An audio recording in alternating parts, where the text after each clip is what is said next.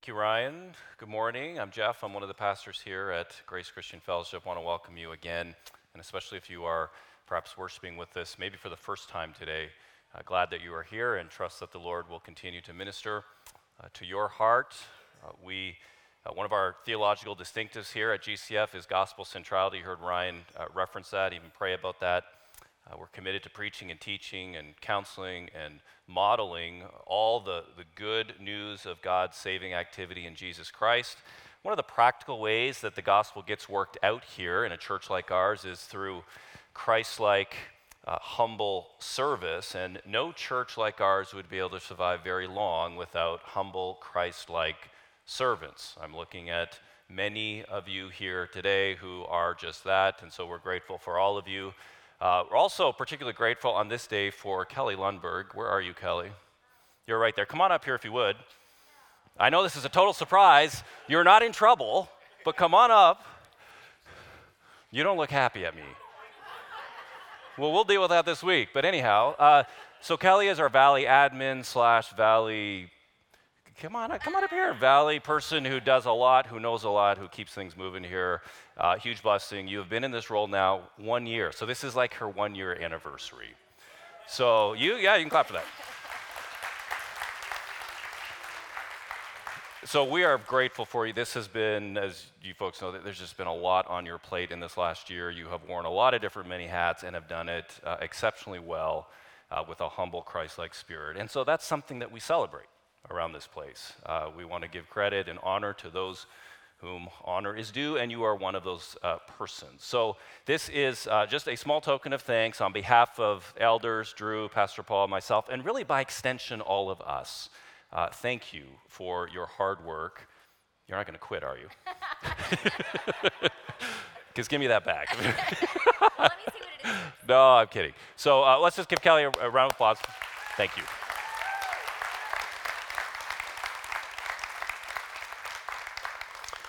If you have, if you have your Bibles, turn to uh, the book of Mark as we continue here in our series in Mark, Mark chapter 6. Mark chapter 6, uh, I'll be reading verse 30 through 44 this morning. Mark chapter 6,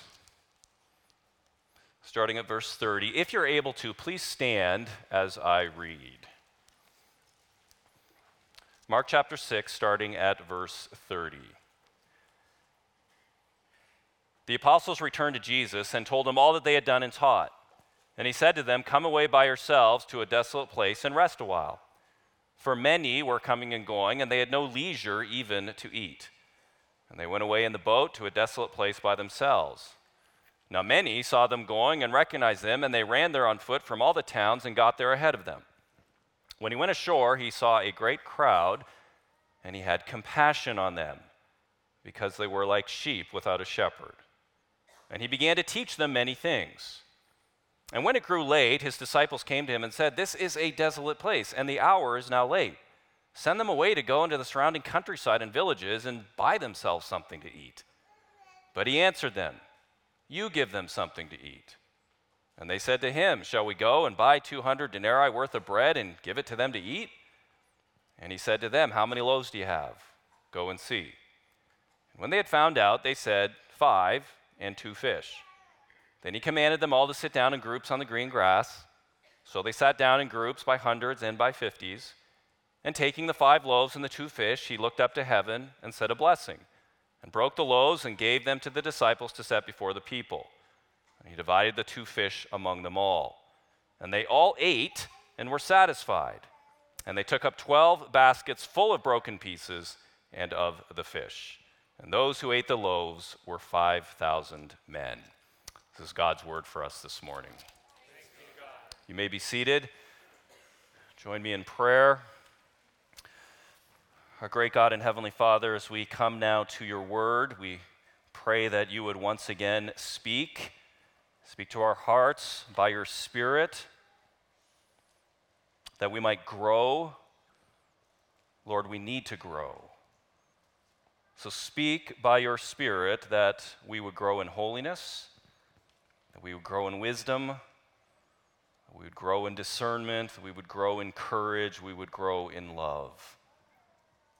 Lord, give us ears to hear what your Holy Spirit is saying to us, yes, as individuals. Give us ears to hear what you are saying to us as a church. Help us. Help us, Holy Spirit, to see Jesus, to recognize Jesus, to treasure Jesus. Above all else, I pray. In Jesus' name, amen. With the passing of Queen Elizabeth II a few weeks ago, tributes have come in from really all over the world. I'm not a royal watcher by any stretch. I hear that there are some of you out here who may be, like you have the royal app on your phone. That's cool. We all have, well, some of us have things like that. But by all accounts, Queen Elizabeth was a good queen. She was a godly queen. In fact, for many years, I would always listen to her Christmas Day message. There was more gospel in her short message on Christmas Day than there were in many of the pulpits in all of England. But upon her death, even the secular news outlets have talked about and reported of her deep, sincere Christian faith. She didn't simply just speak of Jesus, she knew him personally. And that shaped a lot of her monarchy. And so there are all kinds of stories, perhaps you've heard some of them over the years, of visitors and vacationers who have roamed around Buckingham Palace and maybe saw her and maybe actually walked up to her and said hi, and they didn't even know that she was the queen. And it seems that she played along and had a good laugh about it afterwards. But Queen Elizabeth II was, in many ways, a humble queen. She served her people well. Her many acts of kindness and generosity were done with a whole bunch, with very little fanfare, very little notoriety. She, she served in secret a lot. She was really the, the people's queen. She was loved and adored by, by many, really by, by the masses. Now, not all ruling monarchs are as good and godly as Queen Elizabeth II. In fact, my own brother in law, he happens to be British. I was texting with him over the last few weeks, and he assured me that not all the English are equally excited about the new king, Charles. It remains to be seen what kind of king Charles will be. But if you're fortunate to live under a good queen or good king, well, then you are blessed. But the opposite is also true. If, if you are living under a cruel monarch or an evil monarch well, that's going to make life really hard and, in fact, miserable. And in the first century world of Mark chapter 6, the people, the masses, were familiar with the latter in King Herod. He was far from a good and godly king, as we saw in vivid detail last week, putting aside, if we can, and it's actually really, really hard to put it aside, but putting aside uh, his twisted family tree and uh, his evil, sadistic tendencies, King Herod cared very little for anybody but King Herod. He was, as we looked, a, a, really a walking mess of contradictions. He was a bully, he was a coward, he had a guilty conscience, conflicted. But in God's grand plan, he served a worthwhile purpose. He made people long for a better king. He made people long for a true king. He made people long for a just king for an honest king, for a humble king. Everything Herod was not, Jesus proved himself to be. And so, as good and godly as Queen Elizabeth II was, and by all accounts, she was, a, she was a gift to this world. I can guarantee you, church, that nobody is better than Jesus. I can guarantee you that life in his kingdom lived under his watchful care, that's how you and I are going to flourish. That's how all human beings will truly flourish. The feeding of the 5,000 here that we read about in Mark chapter 6 is the only miracle outside of uh, the resurrection of Jesus that's recorded in all four of the Gospels Matthew, Mark, Luke, John. And so that alone should tell us this is something important. There's something significant that's going on here. And many of us here are probably familiar with this story as I just read it. I mean, this is this has Sunday school, riveting Sunday school story written all over it, doesn't it? This is one of the first things you, you probably learn uh, if you spend any time in Sunday school. But this is not simply a really, really cool, riveting children's Sunday school story. This is also not the story that you, you would immediately go to if several hours from now you look down at the plate that was served in front of you and you see this, this doesn't look good. I've heard Jesus can do something about that. I got like two crackers and five pieces of broccoli. Come on, Lord, do it again. This isn't also just about Jesus putting on a good show, as if he's on the earth to, to wow people with his miracles. No, this miracle is so much more than that, because what happens here in Mark chapter 6 actually points to the true identity of the true king, King Jesus. And what we'll see here, brothers and sisters, is that Jesus is different. Nobody's better than Jesus. There's no king like King Jesus. And our text gives us two reasons why. Here's the first there's no better king for the many than a king who has compassion on the many, and the many meaning the people, the crowd. Many is a word that's significant in our text, and I'll say more about that in just a minute. There's no better king for the many than a king who has compassion on the many. Let me read again verses 30 through 34. The apostles returned to Jesus, told him all that they had done and taught. And he said to them, Come away by yourselves to a desolate place, let's rest a while. For many were coming and going, and they had no leisure even to eat. And they went away in the boat to a desolate place by themselves. Verse 33 Now many saw them going and recognized them, and they ran there on foot from all the towns and got there ahead of them. When he went ashore, he saw a great crowd, and he had compassion on them because they were like sheep without a shepherd. And he began to teach them many things. This first scene really sets up the second scene, the actual feeding of the 5,000. But here it is the case that it's the 12 disciples of Jesus who are in need of food.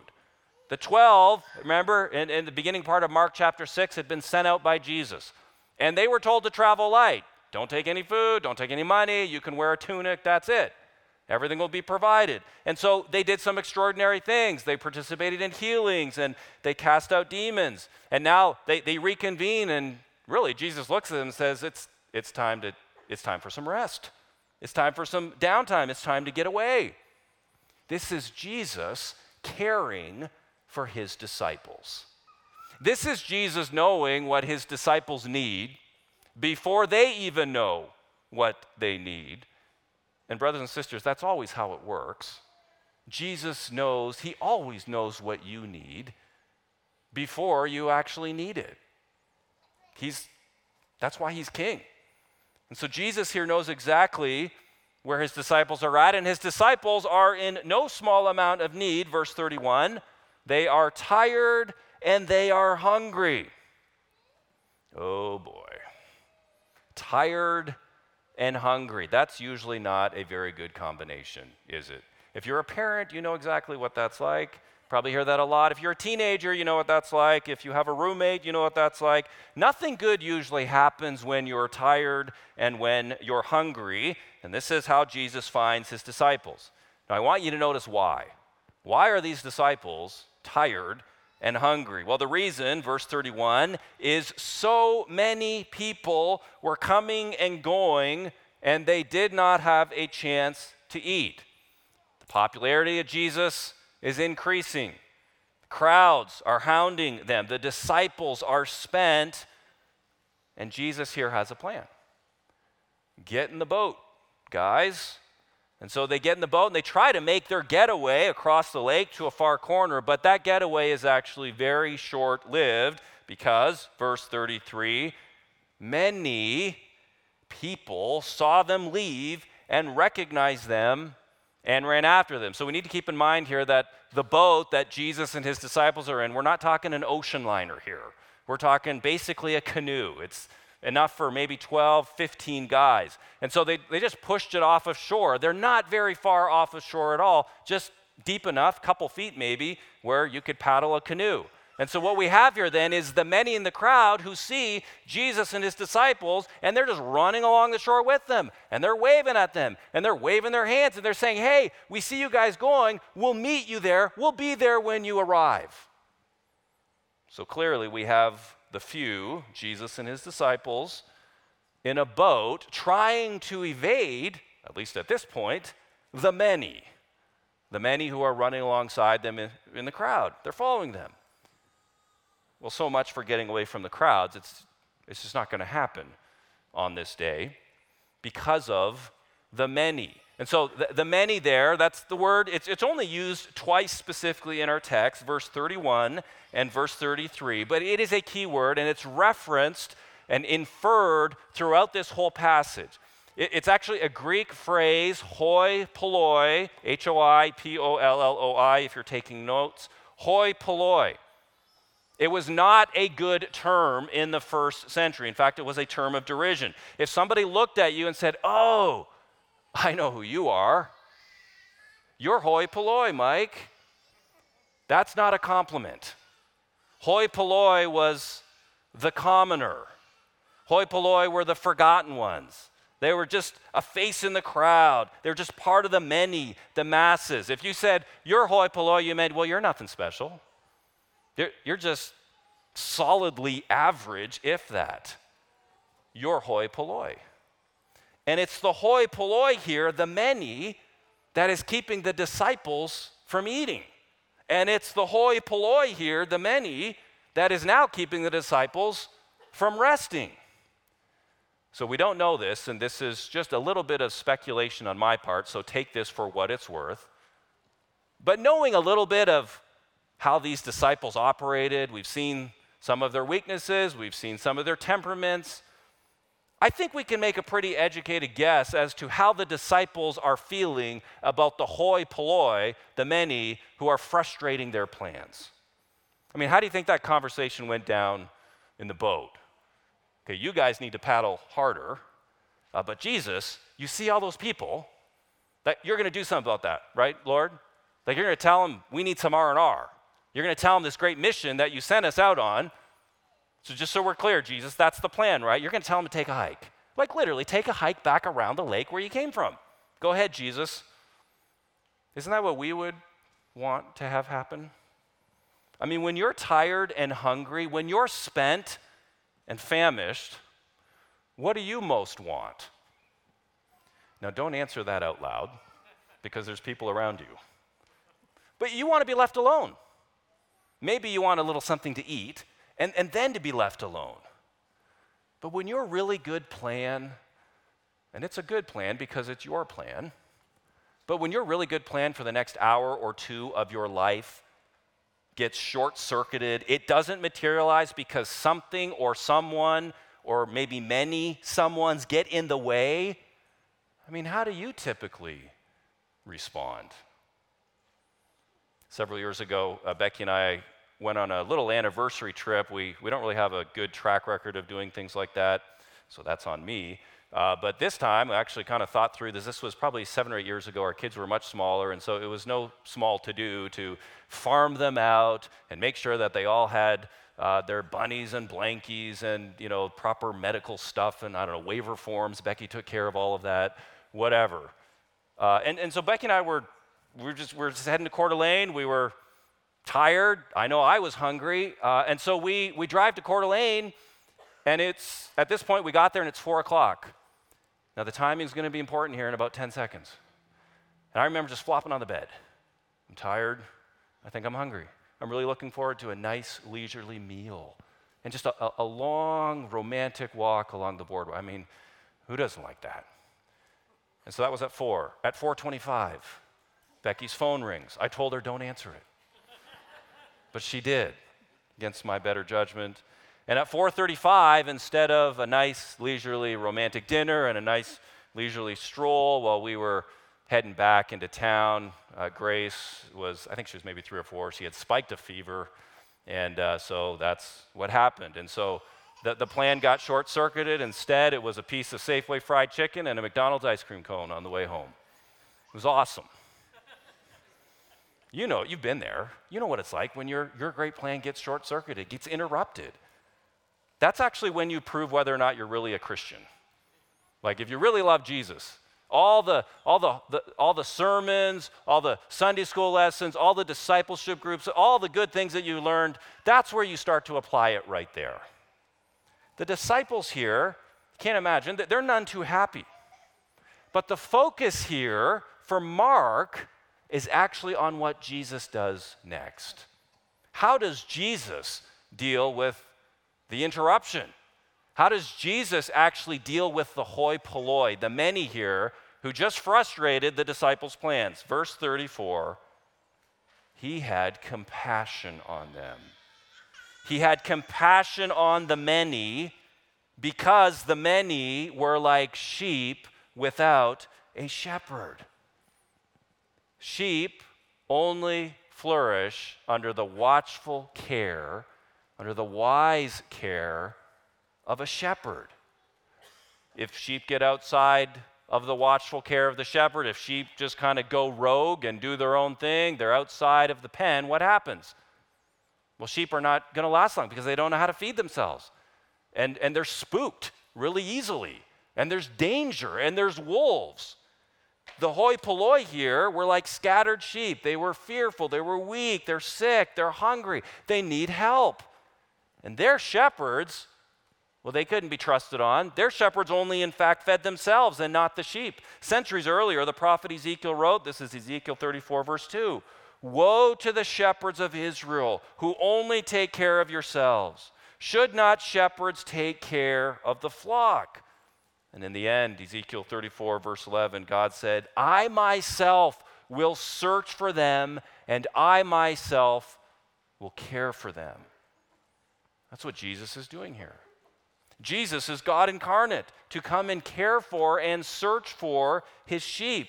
King Jesus is the one that actually has compassion on the many because they had no leader.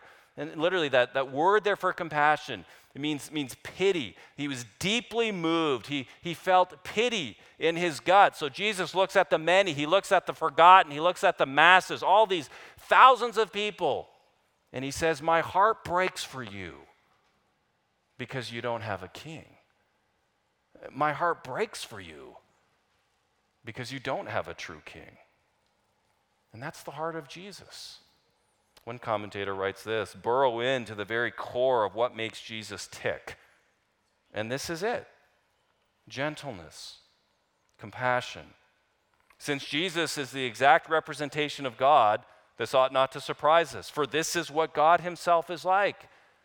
Exodus 34, verse 6 The Lord, the Lord, a God merciful and gracious, slow to anger, and abounding in steadfast love and faithfulness. Brothers and sisters, Jesus is a better king. Jesus is the right king for the many, for the hoi polloi. Do you know what King Herod does to the hoi polloi? He kills them. That was John the Baptist. He killed him. The disciples, all these, they're all hoi polloi here. And even today, powerful and corrupt people kill the hoi polloi, whether that's Vladimir Putin or some other maniacal despot. King Jesus is not like them. King Jesus has compassion on the many, on the hoi polloi.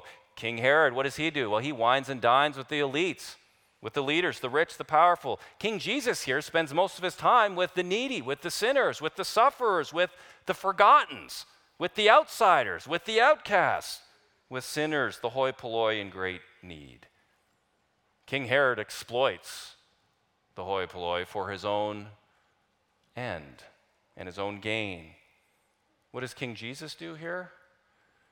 Well, he actually explains to the hoi polloi about how they can know the true king and about how they can enter into the kingdom of God. Isn't that interesting? Verse 34 in his compassion, what does Jesus do? He teaches them. He teaches them. Well, what did he teach them? Over and over again in the book of Mark, I mean, we find Jesus teaching, and his primary theme has been the kingdom of God. So if his teaching was anything like the rest of what the book of Mark uh, shows us, and I believe it was, then he's telling the many here, the hoi polloi, what they really needed to hear about the arrival of the kingdom of God. That God is setting things right, that he is making all things new, and that they need to repent and believe and join him. I mean, Jesus taught them about a better kingdom and about a better king, about a true king, and about how they can enter into that kingdom by faith and live in God's kingdom and really flourish. Brothers and sisters, what, what we really need at our deepest level is actually found in the Word of God here. We do not need to look outside of that. We don't need to look for other sources. We actually have that here in God's Word. And Jesus here teaches the many. Nobody else wanted to teach them, nobody else gave them the time of day. People, in fact, wanted to kill him. But Jesus teaches the hoi polloi to turn to him in faith and be saved. He has compassion on them. He's deeply moved, and then he moves towards them. Now, that's good news for the hoi polloi in that day, but that is that's amazing news actually for us in our day because we are the hoi polloi. Look around. We're the ordinary, we're the common, we're the average. It's not to say that we don't have gifts and talents and abilities by God's grace, but we are the hoi polloi. And so you may be saying, look, I, that would actually be a step up. Most of the times I roam around in this life, I actually feel forgotten. Now, maybe I, I do feel marginalized. I feel like I've been trying my whole life to fit in. I pretty much live most of my life as an outsider, like I'm the one who doesn't really matter. Jesus, in his compassion, looks at you and he says, You matter to me. You matter to King Jesus. You're not just a face in the crowd for Jesus. Even if you don't matter to anybody else today, you matter to King Jesus. And the gospel is for you. And so your days of being forgotten and ignored, they may not absolutely end on this earth. There's no guarantee of that. But if you belong to God through faith in Jesus Christ, then He will welcome you and He will remember you and welcome you into His kingdom for all eternity. The gospel is for people like us. We're the hoi polloi here. Because in the gospel, we find a different kind of king. We find a better king. We find a compassionate king. Where would, just, let this land on your heart. Where do you think you would be if Jesus were not compassionate to you? I mean, what if Jesus was a little bit more like King Herod? That wouldn't be good, would it? I have several friends who are Catholic, and over the years, not, not too much, not very long in that conversation, they tell me about their Catholic guilt. They're not the only ones who have guilt. We got enough evangelical guilt to go around. I should have. Can't believe I didn't do that. I should have seen that. I need to be better at this, and so on and so forth. We can sometimes live with this constant fear that, that maybe King Jesus is just hovering here. He's waiting for us to screw up. He's just waiting for us. He's waiting for you to mess up. And when you do, he's going to be there, and you know he's going to just bring down the hammer on you. He's going to condemn you or criticize you and just tell you to get it together. I mean, Jesus knows that we are sheep.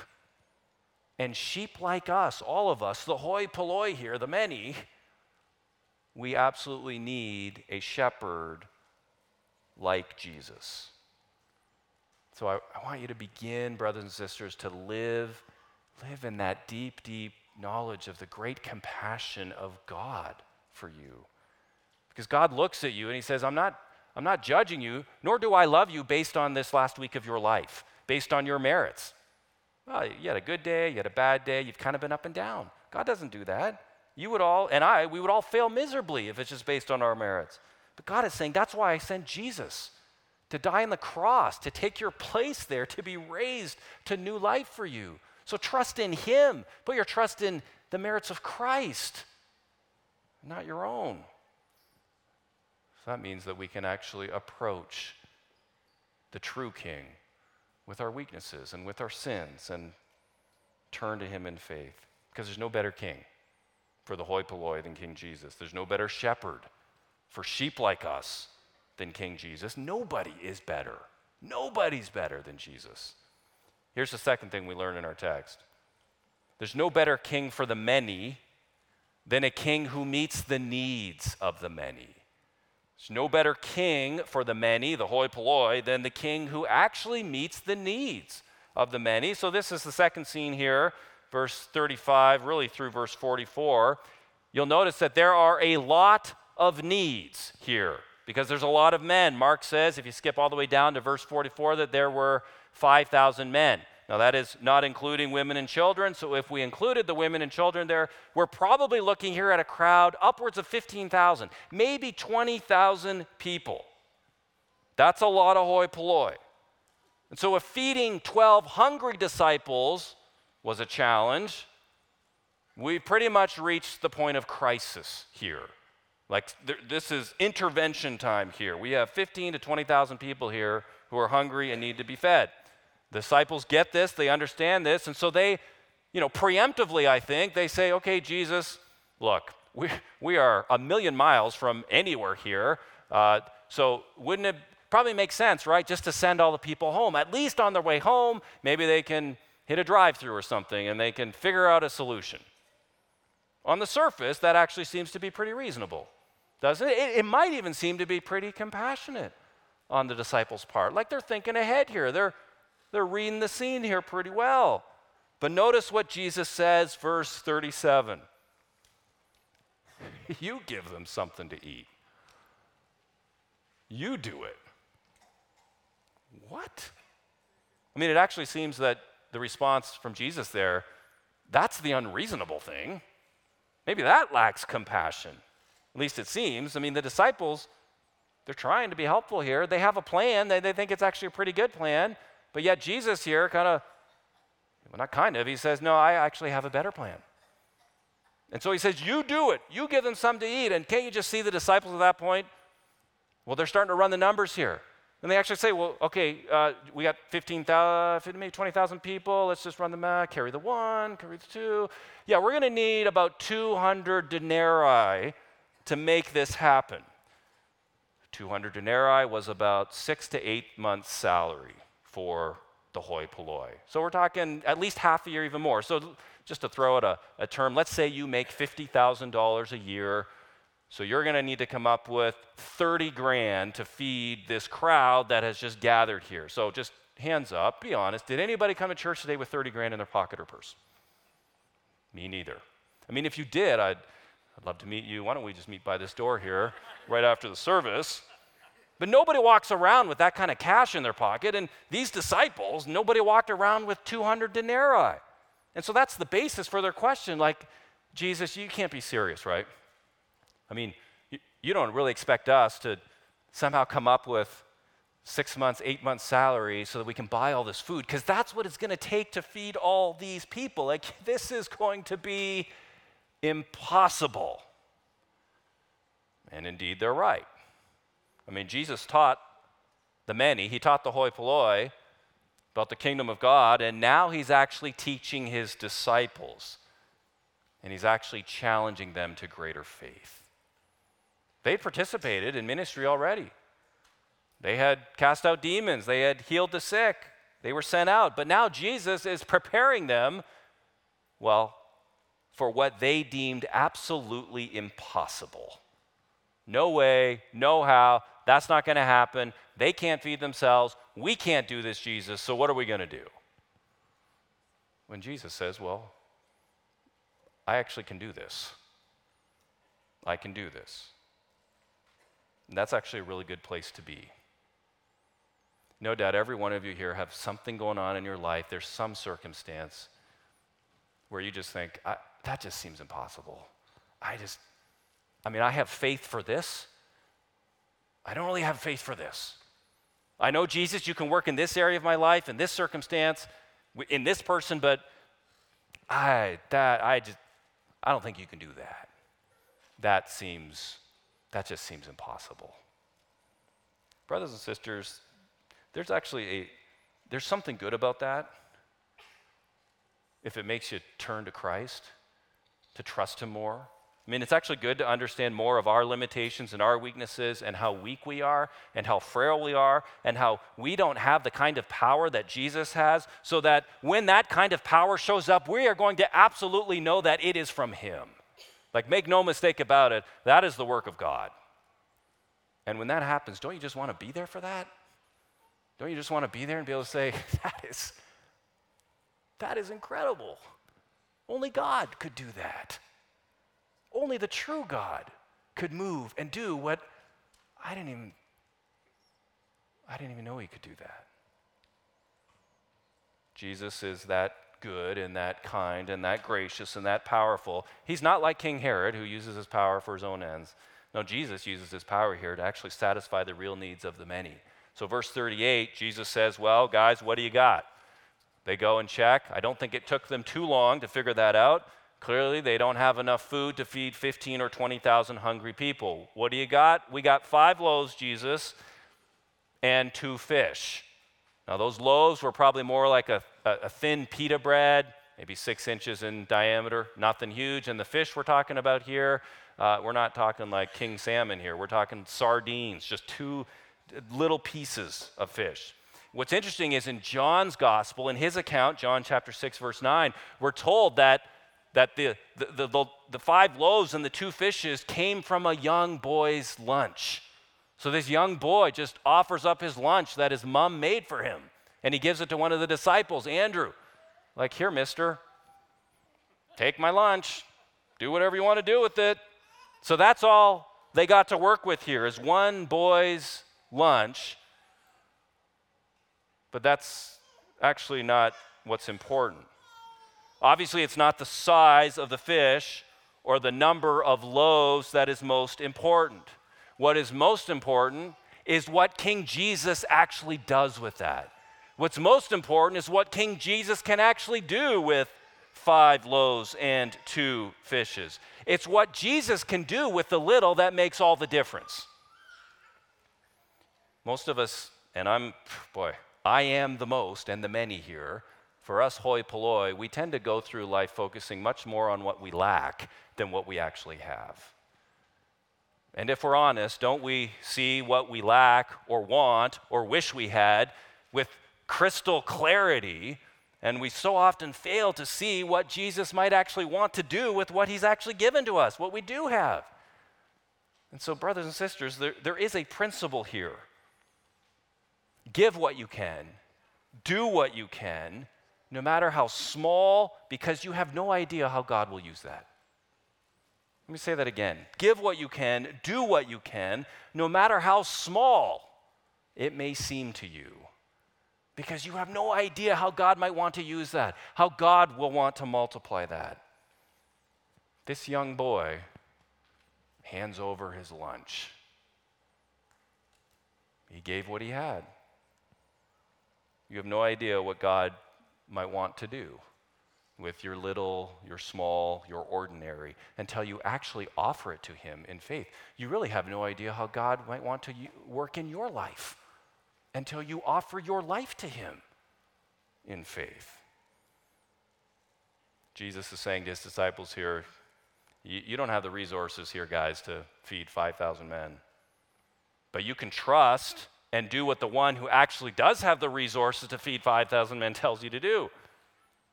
And they do. King Jesus can do a lot with our little. We have all kinds of needs physical needs, practical needs, no doubt spiritual needs. But we worship a God who, who loves to make known his power and his provision and his sufficiency right in the middle, right in the very depth of all of our needs. So, will you trust Him this week to do that? Will you trust Him to meet you in your great need? And maybe, at least according to you, may, maybe do the impossible. That's what Jesus is about to do here with the five loaves and the two fish. Notice the instructions, verse 40. He ordered them to sit down in groups on the green grass, so they sat down in groups of hundreds and fifties. I kind of feel like at this point the disciples are like, Jesus, what are you, what? Like, these people are hungry, Jesus. They're not lost. Like, what's with the seating chart here?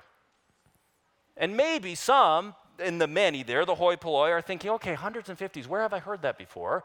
they may be thinking, okay, that seems like what Moses did in the wilderness. They're on the Exodus and he had us sit down in groups because God was going to provide for us. Okay, maybe there. Some of them may be thinking that. But I think honestly, Jesus has just a, a very much more practical reason here. With 15 or 20,000 people, he actually wants them to see what he's about to do. I mean, you got that many people who are hungry, and let's keep in mind, hungry people don't tend to be patient people. There's a lot of jostling, there's a lot of clamoring on top of each other. You have, you know, uh, 15,000 people. People at the back are not going to have any idea what, what's going on in the front. And Jesus here knows that the greatest need of the hoi polloi for these 15 or 20,000 people, their greatest need is to see Him, is to get a glimpse of Him. And so Jesus is now this host of this great impromptu banquet. And the actual miracle here is rather understated, isn't it? We've got all these details leading up to this, and there's intrigue, and there's the disciples, and they're tired and hungry. And then, in typical Markan fashion here, he gives us like a verse and a half to actually tell us what went down.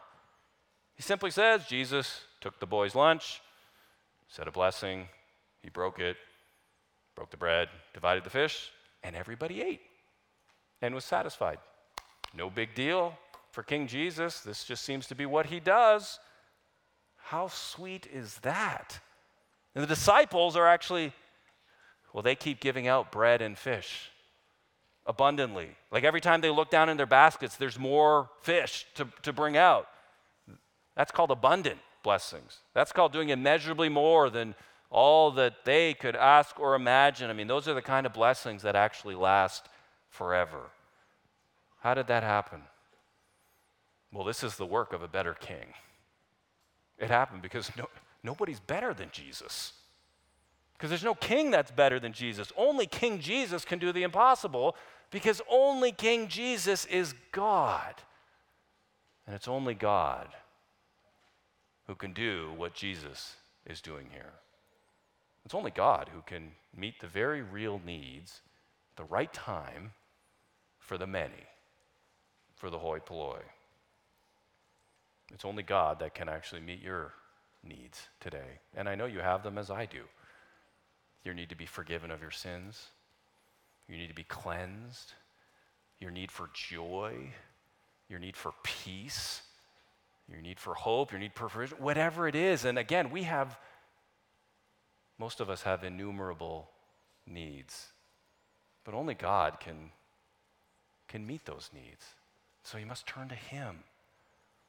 All of these miracles that we've looked at here, and we're going to look at another one uh, next week, all of these miracles in the Gospels are, are like a signpost that points to the kingdom of God. So when Jesus heals, he's actually pointing to the time where there will be no more illness. And when he casts out demons, he's actually pointing to the time where there will be no more evil. And when he raises people from the dead, he's pointing to a time that there will be no more death. And so when he feeds the people here in this miracle, he's actually pointing to the time where there will be no more hunger. In other words, our deepest longings, the deep, deep needs, the deepest longings of our life will be filled in Christ. John 6 35. Jesus said, I am the bread of life. Whoever comes to me will never go hungry. Whoever believes in me will never be thirsty. That's, I mean, what Jesus says there, like you got to let that land on your heart. Whoever believes in me will never go hungry, and whoever believes in me will never be thirsty. That seems to indicate that nothing is impossible for him. That seems to indicate that he's the kind of king that you would want to give your life to and for, that he's the better king, that nobody is better than Jesus. That would also seem to indicate that you're not impossible for him.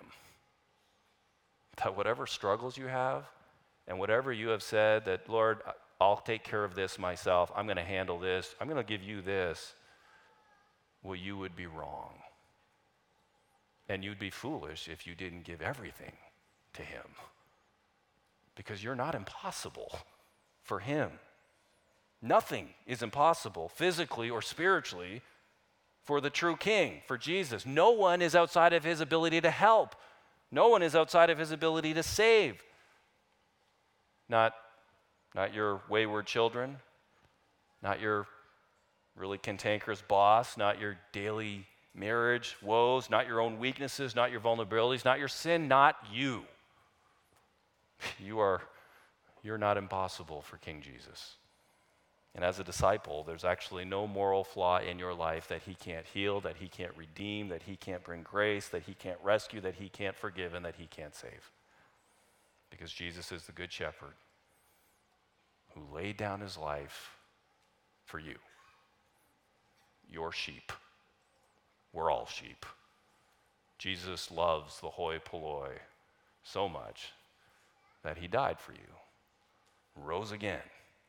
And the same hands that broke the bread here and divided the fish in Mark 6 are the same hands that a little while later would be nailed to that cross. Why? To rescue you, to forgive you, to give you and me life. Nobody's better than Jesus. And the great need of our life, the great need for our church, is to know him. It's to worship him. It's to give him everything because he is the true king. Let's pray. Our great God and Heavenly Father, we've just looked at a really incredible text, impossible for, in, in, in every sense, at least for human beings like us, but not for you. So, Lord, I, I don't know the particular challenges of every person here, but I know that there are some. I know that there are many. And I thank you, Lord, that as you, as you inhabit this service this morning and as you, by your Spirit, are moving around our church here, that you don't see forgotten people, you don't see ignored people, you don't see just the masses and the many, but you see your children. You see those who have been bought with a price, with your precious blood. So, Lord, help us. Our great need is to know you, to belong to you, to trust you more than we do, to increase our faith in you. So help us to do that, Lord, this day and this week, I pray. In Jesus' name, amen the, the actual words and the vocabulary that we just read here in Mark 6, we pick up again in a little bit later in Mark chapter 14. It's used at the Lord's table. And so, really, the, the feeding of the 5,000 here was meant to point us and instruct us as to the real meaning of communion. So, the cup uh, and the bread tell us that Christ's life was given as perfect atonement for our sins. Tells us then that in the death and resurrection of Jesus that the hoi polloi, like us, we have life. In Mark 6 here, the, the miracle here tells us that there actually is no better king than Jesus, that nobody's better than Jesus, that he's the king who, in our deep spiritual need, in our misery of our sins, in our miserable state, that he had compassion. He extended mercy. He's the king that meets all of our needs spiritual and physical, in His grace. Jesus actually really does love the hoi polloi. He really does. He tasted death for us to deliver us. And so we recognize then, as we gather for communion, that He paid the penalty for our sins. He didn't deserve to be on the cross. We deserve to be on the cross. But when you put your faith in Him, well, then you too experience life, that eternal life that begins on this earth, but then that will last for all eternity when you put your faith in the merits of Christ and the finished work of Christ. Now, if you're here this morning and that doesn't describe you, glad that you're here, would love to talk with you more about how you can know the true King, how you can know this Jesus. But we'd ask that you would refrain from receiving communion. Just a minute, I'll invite you forward. We have uh, both wine and grape juice here, and bread and gluten free crackers. Uh, so we'll have the the aisles go first here. You can come on up, take the elements, go back to your seat and chair, and then you can take them, uh, take the elements there. After they're done, the center aisle will come through. We've got two stations here, so if somebody's there, you can just keep moving along to that one. uh, and then we'll close with a hymn. Let me, let me pray and ask God's blessing. Heavenly Father, we recognize as we are at this point, we, we recognize our deep, deep need for you. Our deepest need was to be forgiven of our sins. At one point, we were at war with you, O God. And we were dead in our sins, but you, by your grace and compassion and kindness, made us alive in Christ Jesus. Not only did you make us alive, but you promised your sanctifying grace that would absolutely be sufficient for life, for this earthly life and for all eternal life. So, Father, we're aware of our deep needs. We want to be quick to give them to you. And may you continue to pour out your grace and mercy upon us in our need, I pray. In Jesus' name, amen. I invite you to come forward.